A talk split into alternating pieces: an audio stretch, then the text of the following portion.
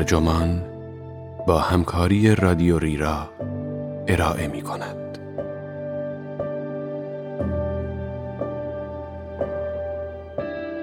علوم سیاسی هم نشت آزمایشگاهی دارد. این عنوان یادداشتی است به قلم پل ماسگریو که در جولای 2021 در فارن پالیسی منتشر شده و ترجمان آن را در زمستان 1400 با ترجمه بابک حافظی منتشر کرده است.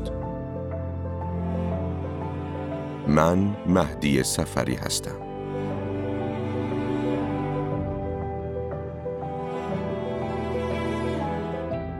موضوع نشت آزمایشگاهی این اواخر خیلی داغ شده است.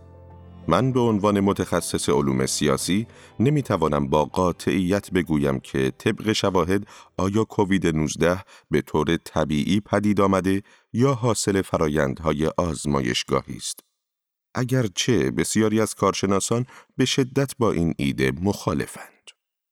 با این حال همچنان به عنوان متخصص علوم سیاسی معتقدم تفکر جدی درباره نشت آزمایشگاهی و آسیبهای احتمالی ناشی از آن در رشته خودمان می‌تواند برای این رشته درسهایی به همراه داشته باشد.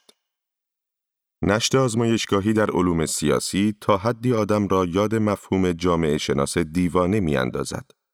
با این حال اگر افراد دانشگاهی را به چشم ایده پردازانی حرفه‌ای ببینید که قصدشان دوام آوردن در محیطی خسمانه است، راحتتر متقاعد می شوید که ایده ها و یافته های علمی می توانند از دنیای پر از ظرافت و احتیاط سمینارهای علمی خارج شده و آن بیرون شکل عوض کنند و حتی بدل به تهدید شوند.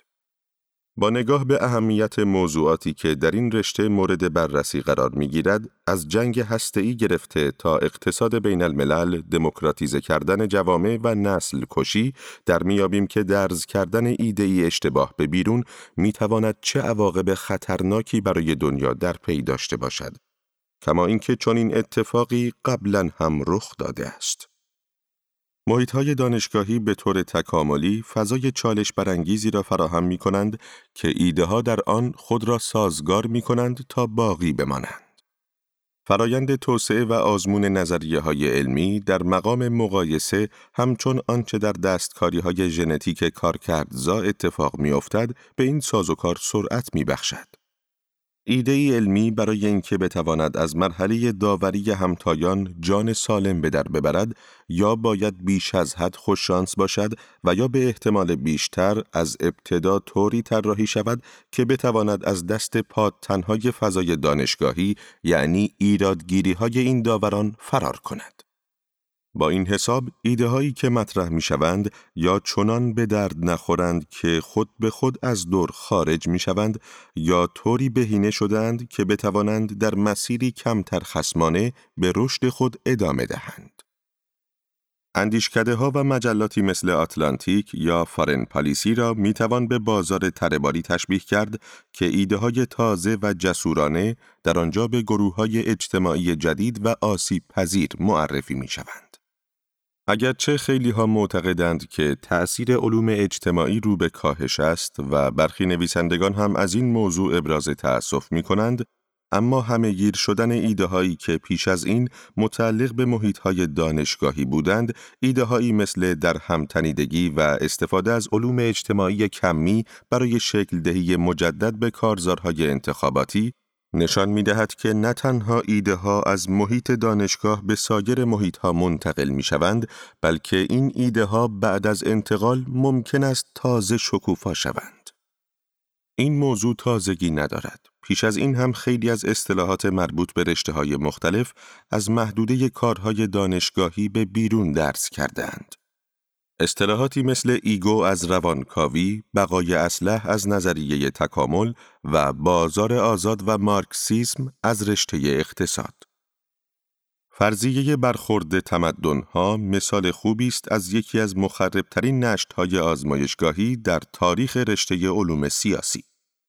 یکی از پژوهشگران دانشگاه هاروارد به نام ساموئل پی هانتینگتون در سال 1993 مقاله اش را با نام برخورد تمدنها به علامت سوال توجه کنید که البته در نسخه های بعدی از نام مقاله حذف شد در مجله فارن آفیرز منتشر کرد و در آن فرضیه ای جسورانه و ساده را درباره روند جهان پس از جنگ سرد مطرح کرد. او گفت فرهنگ منشأ اصلی مناقشات و اختلافات بزرگ میان انسانها خواهد بود. برخورد تمدنها بر سیاست جهان سایه خواهد انداخت. خطوط شکاف میان تمدنها در آینده به خط مقدم نبرد بین آنها تبدیل خواهد شد. رساله هانتینگتون حدسی بر مبنای مطالعات تجربی دقیق نبود بلکه تفکری بود که بر مبنای چند مثال معاصر و در دسترس به آینده نگاه می کرد. خیلی از مقاله های دانشگاهی که می‌خواستند فرضیه هانتینگتون را بیازمایند و با این کار مخالفت خود را نشان دهند نیز در همین تله گرفتار شدند. مقاله هایی که سعی داشتند غلط بودن فرضیه هانتینگتون را اثبات کنند و گاه آزمون هایشان هم بسیار تأثیر گذار بود. اما فرضیه هانتینگتون را نمی‌شد صرفاً با ارائه چند مورد از حقایق رد کرد. این فرضیه آماده رشد و شکوفایی در فضای عمومی بود، جایی بدور از محدودیت هایی چون نیاز به انتباق با واقعیت های تجربی. در واقع به نظر می رسد که در پروژه سیاسی بزرگتر هانتینگتون معمولاً حقایق موضوعی فرعی به شمار می روند. هانتینگتون در ادامه مقالهش کتابی نوشت به نام برخورد تمدنها و بازسازی نظم جهانی.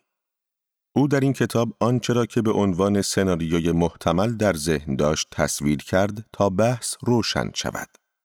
مناقشه چین و آمریکا بر سر ویتنام منجر به جنگ جهانی سوم و جنگی نژادی خواهد شد که بر اثر آن اروپا و ایالات متحده نابود می شوند و همزمان هند تلاش می کند جهان را در راستای اصول هندو تغییر شکل دهد. این کتاب نه تنها باعث نشد هانتینگتون از چشم مردم بیفتد بلکه حتی او را مشهورتر هم کرد. به ویژه بعد از حملات تروریستی 11 سپتامبر ادعای او مبنی بر اینکه مرزهای اسلام خونین است تازه برای مخاطب عام باورپذیر شد. تا جایی که در سال 2011 دیوید بروکس ستون نویس نیویورک تایمز هانتینگتون را به عنوان یکی از بزرگترین دانشمندان علوم سیاسی مورد ستایش قرار می دهد. هرچند در نهایت در آن نوشته چنین نتیجه می گیرد که فرضیه برخورد هانتینگتون اشتباه بوده است اما حتی این کار را هم با نهایت ملاطفت انجام می دهد. او می گوید اینها را نگفتم که هانتینگتون بزرگ را خراب کنم. هنوز هم ممکن است اثبات شود که حق با او بوده است.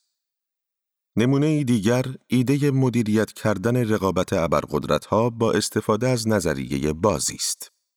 طی دهه های 1950 و 1960 دانشمندان علوم سیاسی و همتایانشان در علم اقتصاد و سایر رشته ها سعی داشتند از ابزارهای نظریه بازی که آن موقع جدید محسوب می‌شد استفاده کنند تا روابط بین ایالات متحده و اتحاد جماهیر شوروی را مدل سازی کنند و به این ترتیب جنگ سرد را درک کنند.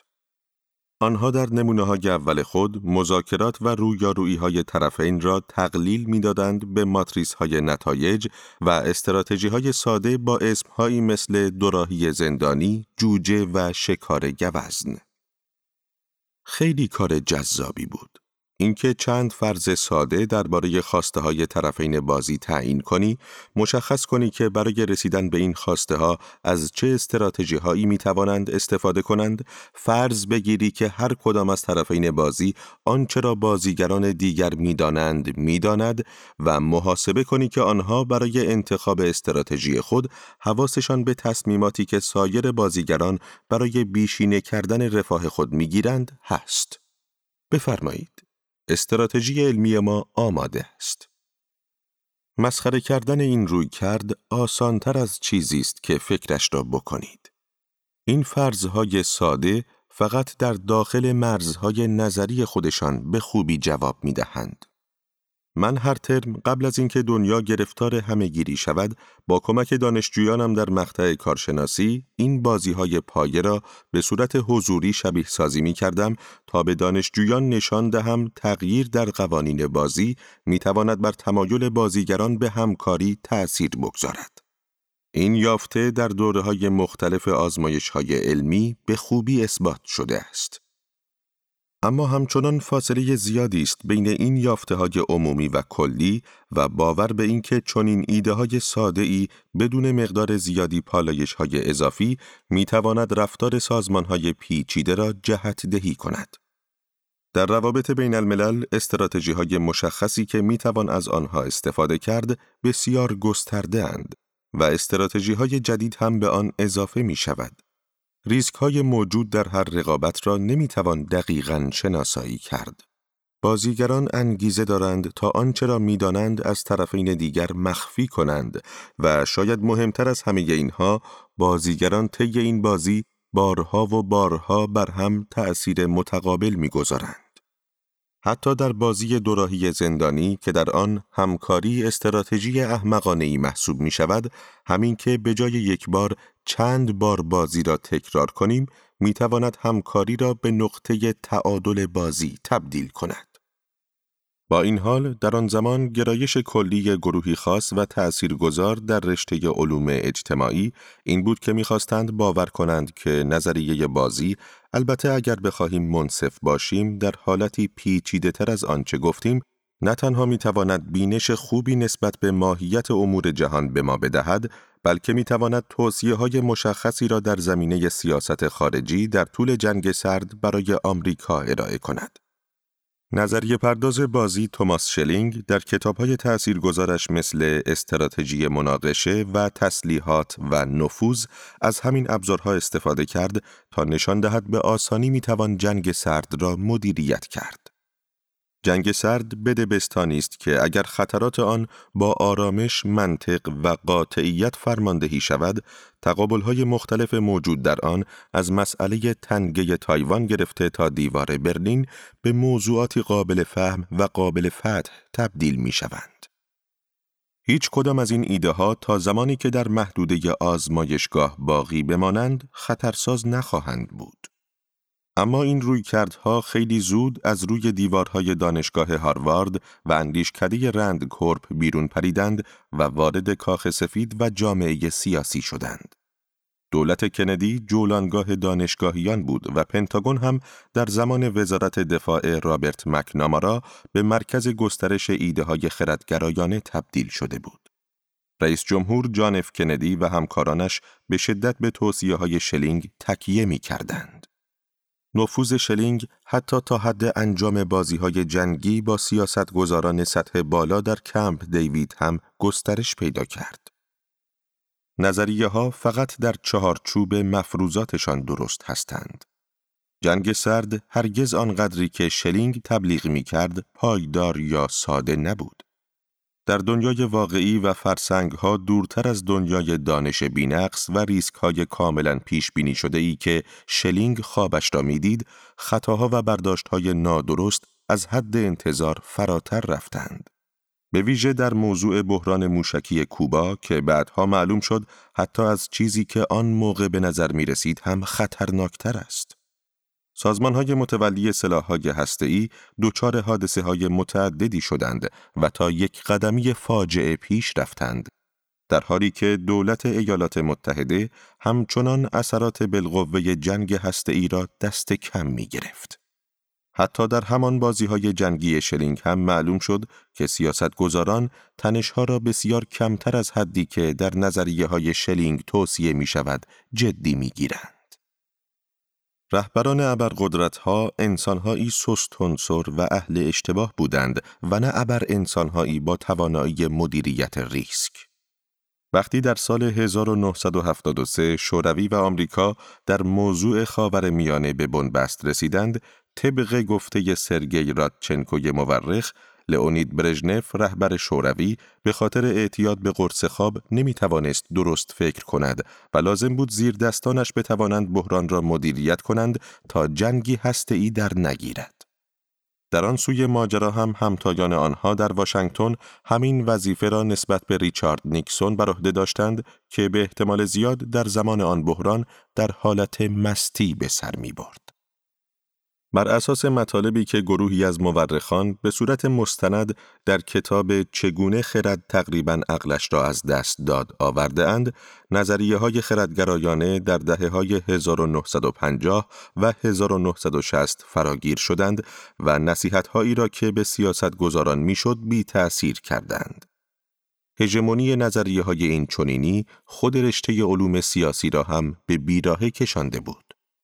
این نظریه ها از یک طرف راه را برای ورود نظریات جایگزین بسته بودند و از طرف دیگر هم خودشان به جای اینکه نقش سنت پژوهشی قوی و متنوعی را ایفا کنند تا حد مجموعه ای از بازی های دور همی دانشگاهی تنزل پیدا کرده بودند.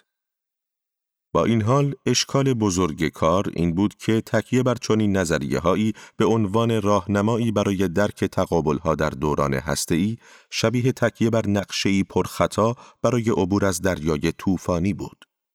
کاملا می توان گفت شانس آوردیم که تجویزهای این چنینی برای رهبران کار را به جاهای باریک نکشاند. امروزه میراث استفاده از نظریه بازی در گفتمان عمومی را فقط می‌توان در رشتوهای پرفیس و افاده توییتر مشاهده کرد و جای بسی شرمساری است که نظریه سوری معاصر نسبت به نمونه مربوط به دوران جنگ سردش حرفهای بسیار بیشتری برای گفتن دارد.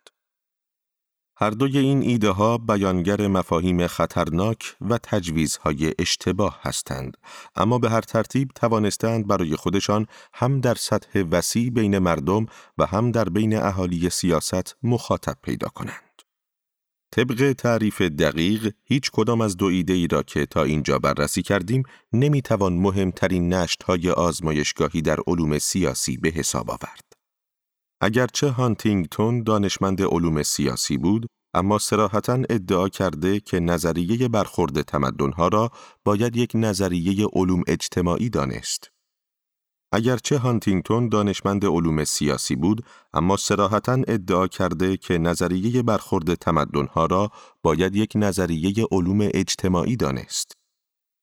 همچنین اگرچه رویکردهای مبتنی بر نظریه بازی تأثیر زیادی بر مطالعه روابط بین الملل و سیاست خارجی در دهه های 1950 و 1960 داشتند، اما آن جنبش هم در واقع جنبشی بین رشته‌ای بود که بیشتر از علوم سیاسی می‌توان آن را مرتبط با رشته اقتصاد دانست.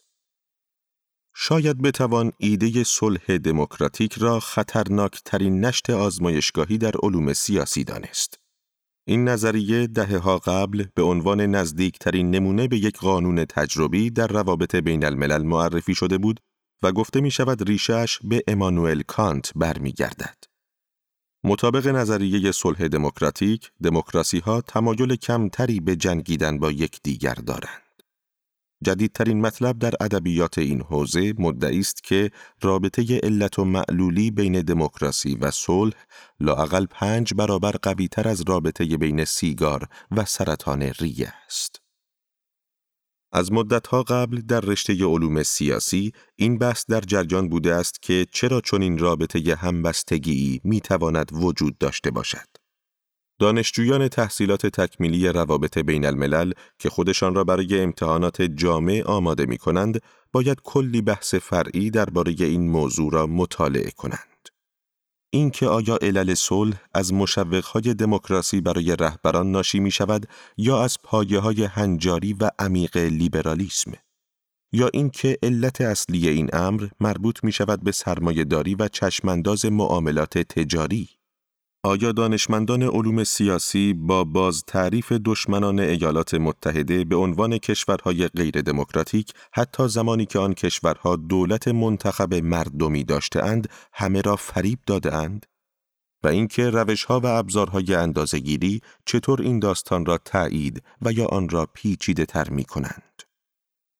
وقتی این مطالب را در دوره های مقدماتی تدریس می کنیم، یعنی به وسیع ترین گروه مخاطبانمان، بخش زیادی از این دقایق و ظرایف از قلم می افتند. و شگفت آنکه طبق گفته پژوهشگر اسرائیلی پیکی شالوم در کتاب صلح دموکراتیک یک بیوگرافی سیاسی وقتی این ایده به سیاست گذاران می رسد حتی ظرایف بیشتری از آن از دست می رود.